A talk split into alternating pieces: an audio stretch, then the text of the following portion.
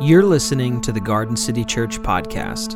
We just want to say thanks so much for tuning in, and if you enjoy what you hear today, please subscribe, share, and review the podcast.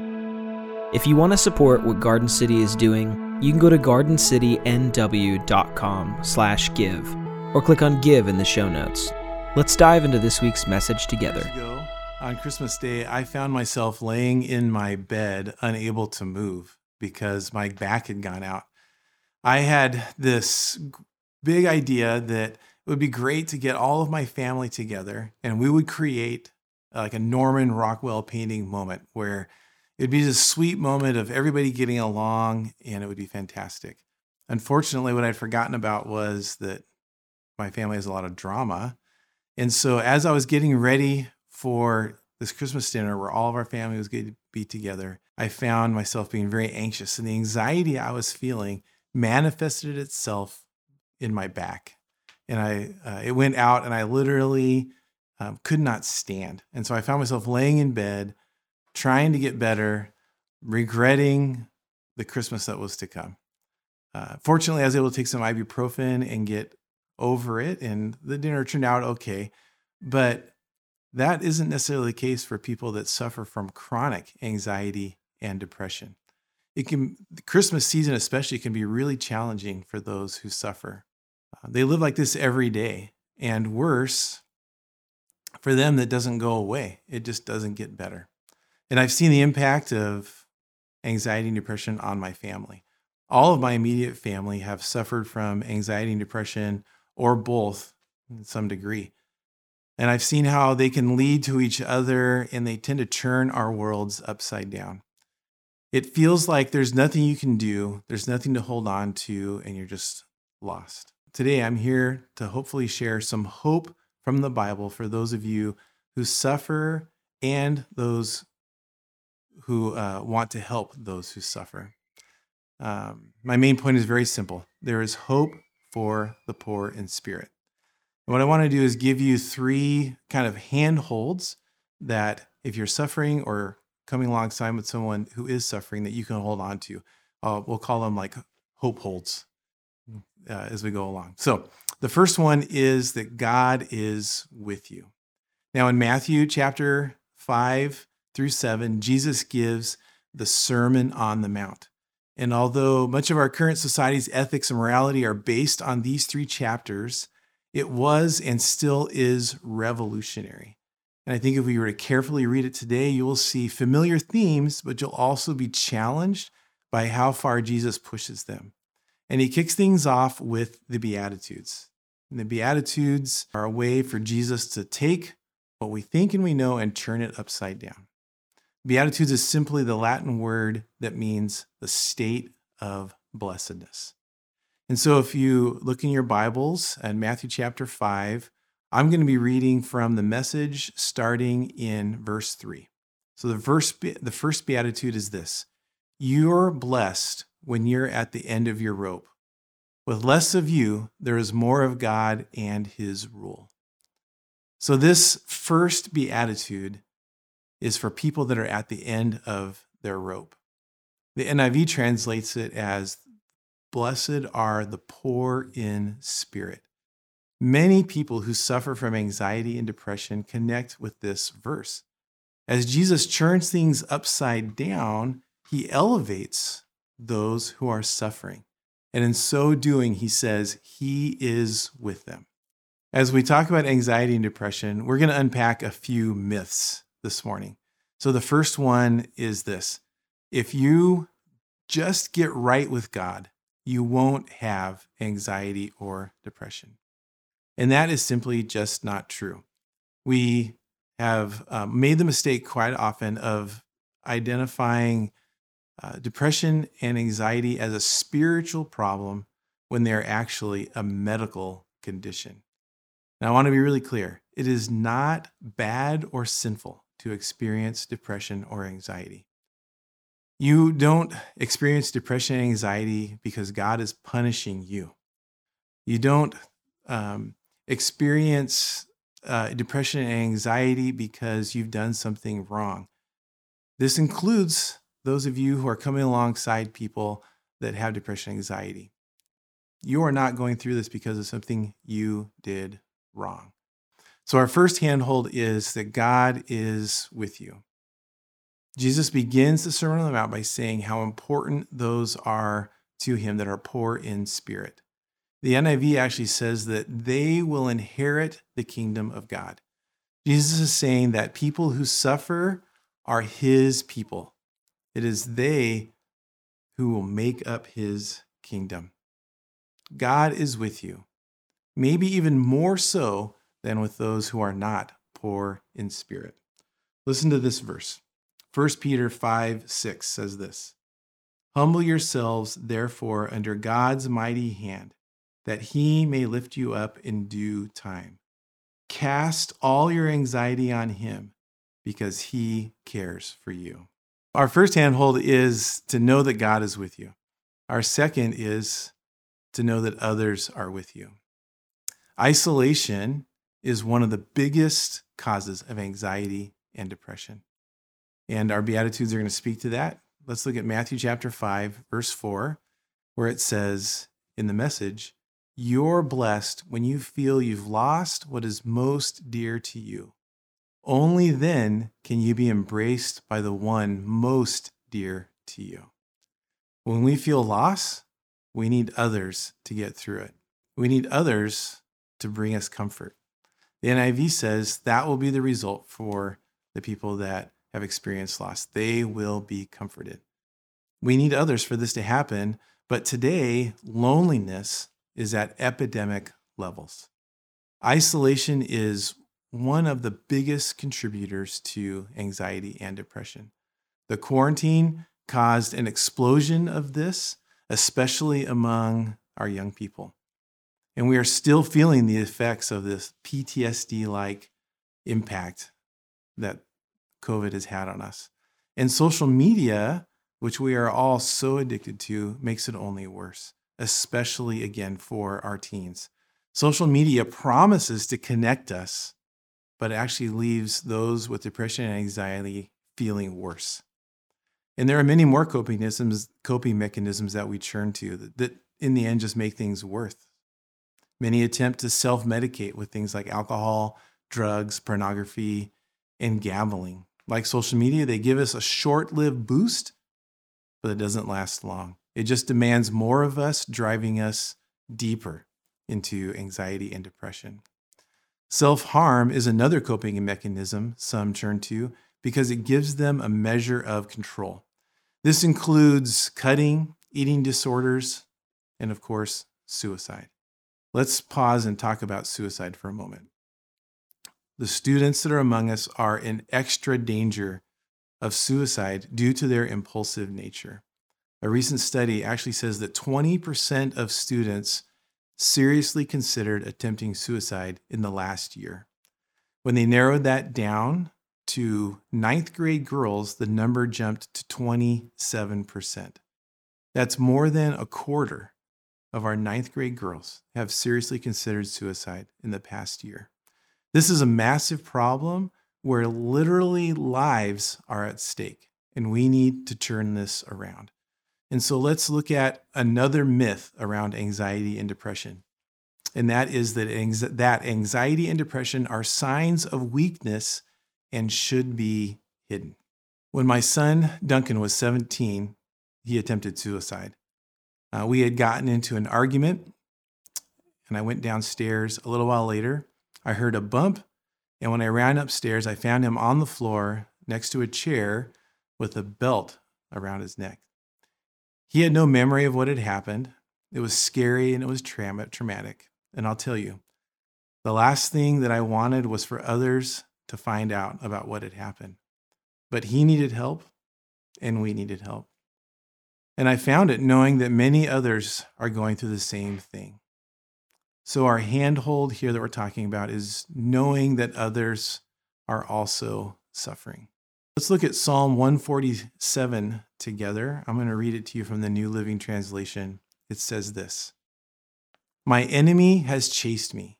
He has knocked me to the ground and forces me to live in darkness like those in the grave. I am losing all hope. I am paralyzed with fear. Come quickly, Lord, and answer me, for my depression deepens. Don't turn away from me, or I will die. This was written by David, a person who is known as being after God's own heart. He was the king of Israel's, one of the greatest leaders and prophets of the Bible. And yet he clearly suffered from depression. This is not something new, it's not weird or out of the ordinary. And so, if you or someone you know suffers from depression or anxiety, I want you to know that you are not alone. Others are with you, including me. This leads really carefully and clearly into my third handhold. The first one was to, know that God is with you, the second one is to know that others are with you. Um, but this third one is um, to talk about anxiety and depression. Like I shared in my story a moment ago, my pride almost kept me from knowing that others around me were also suffering. My pride almost kept me from talking to others about the experience that we have we had. But I, what I've learned is that humility is what opens the door for us to talk about anxiety and depression.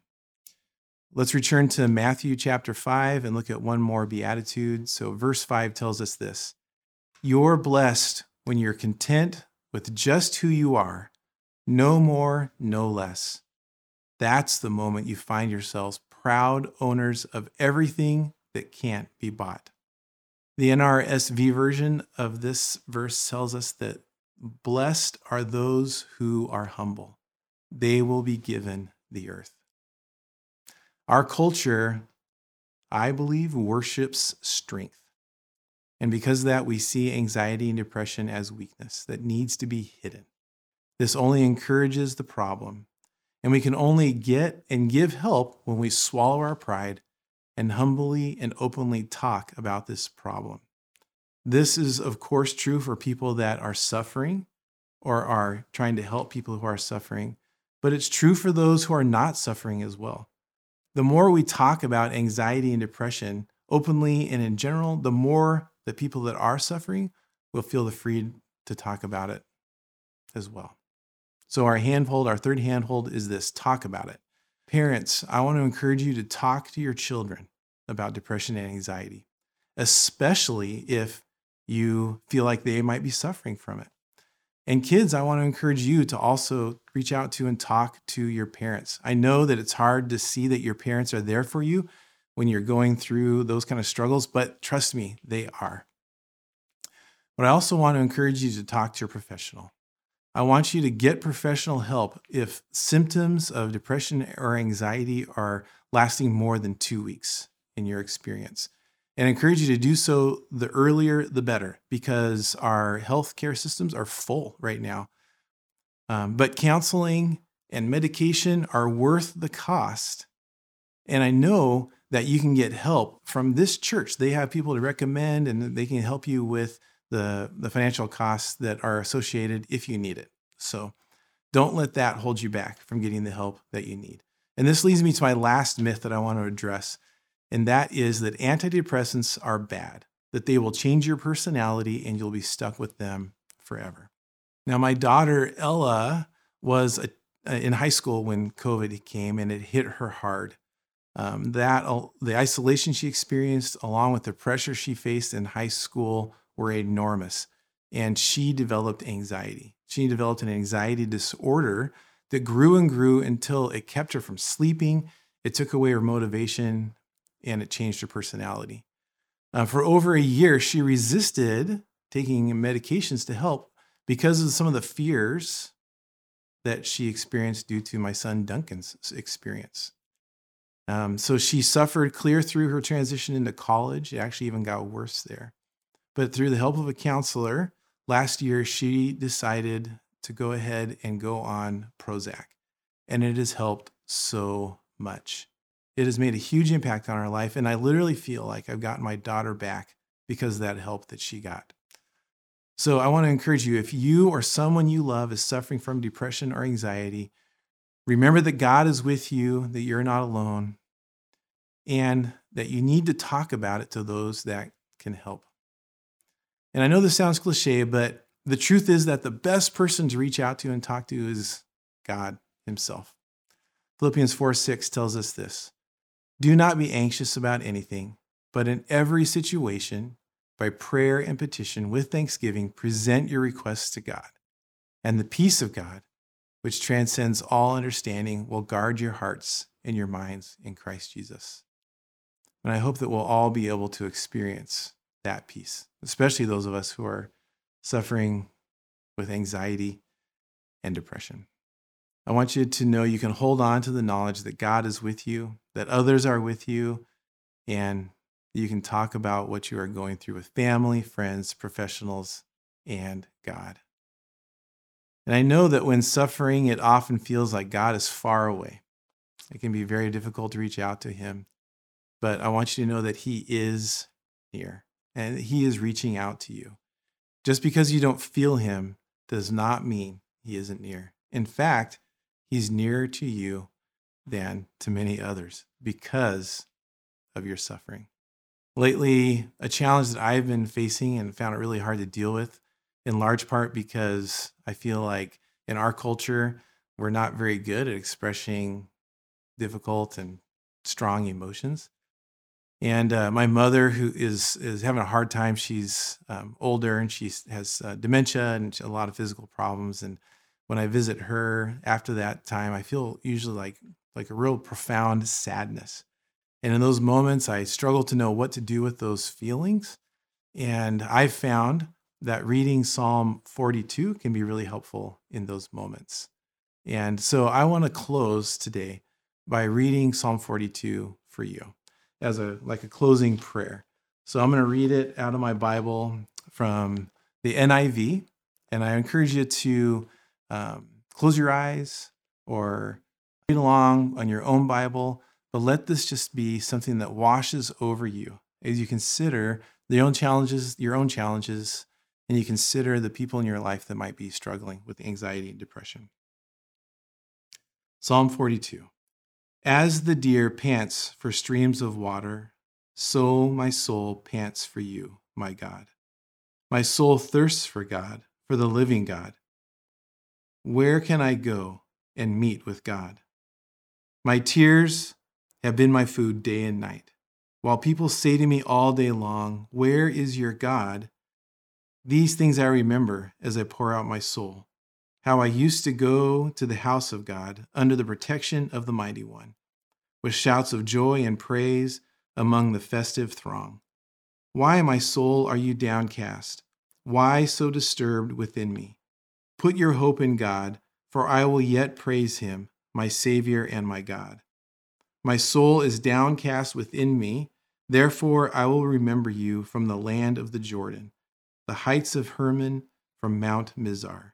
Deep calls to deep in the roar of your waterfalls. All your waves and breakers have swept over me. By day, the Lord directs his love. At night, his song is with me, a prayer to the God of my life. I say to my rock, Why have you forgotten me? Why must I go about mourning, oppressed by the enemy? My bones suffer mortal agony as my foes taunt me, saying to me all day long, Where is your God? Why, my soul, are you downcast? Why so disturbed within me? Put your hope in God, for I will yet praise him, my Savior Thanks for joining us today. If you have any questions or comments about today's message, or would like to contact Garden City Church, reach out at info at gardencitynw.com or click contact in our show notes. Garden City services are made possible by your generosity. Your generosity is love in action. Have a great week, and we'll see you next time.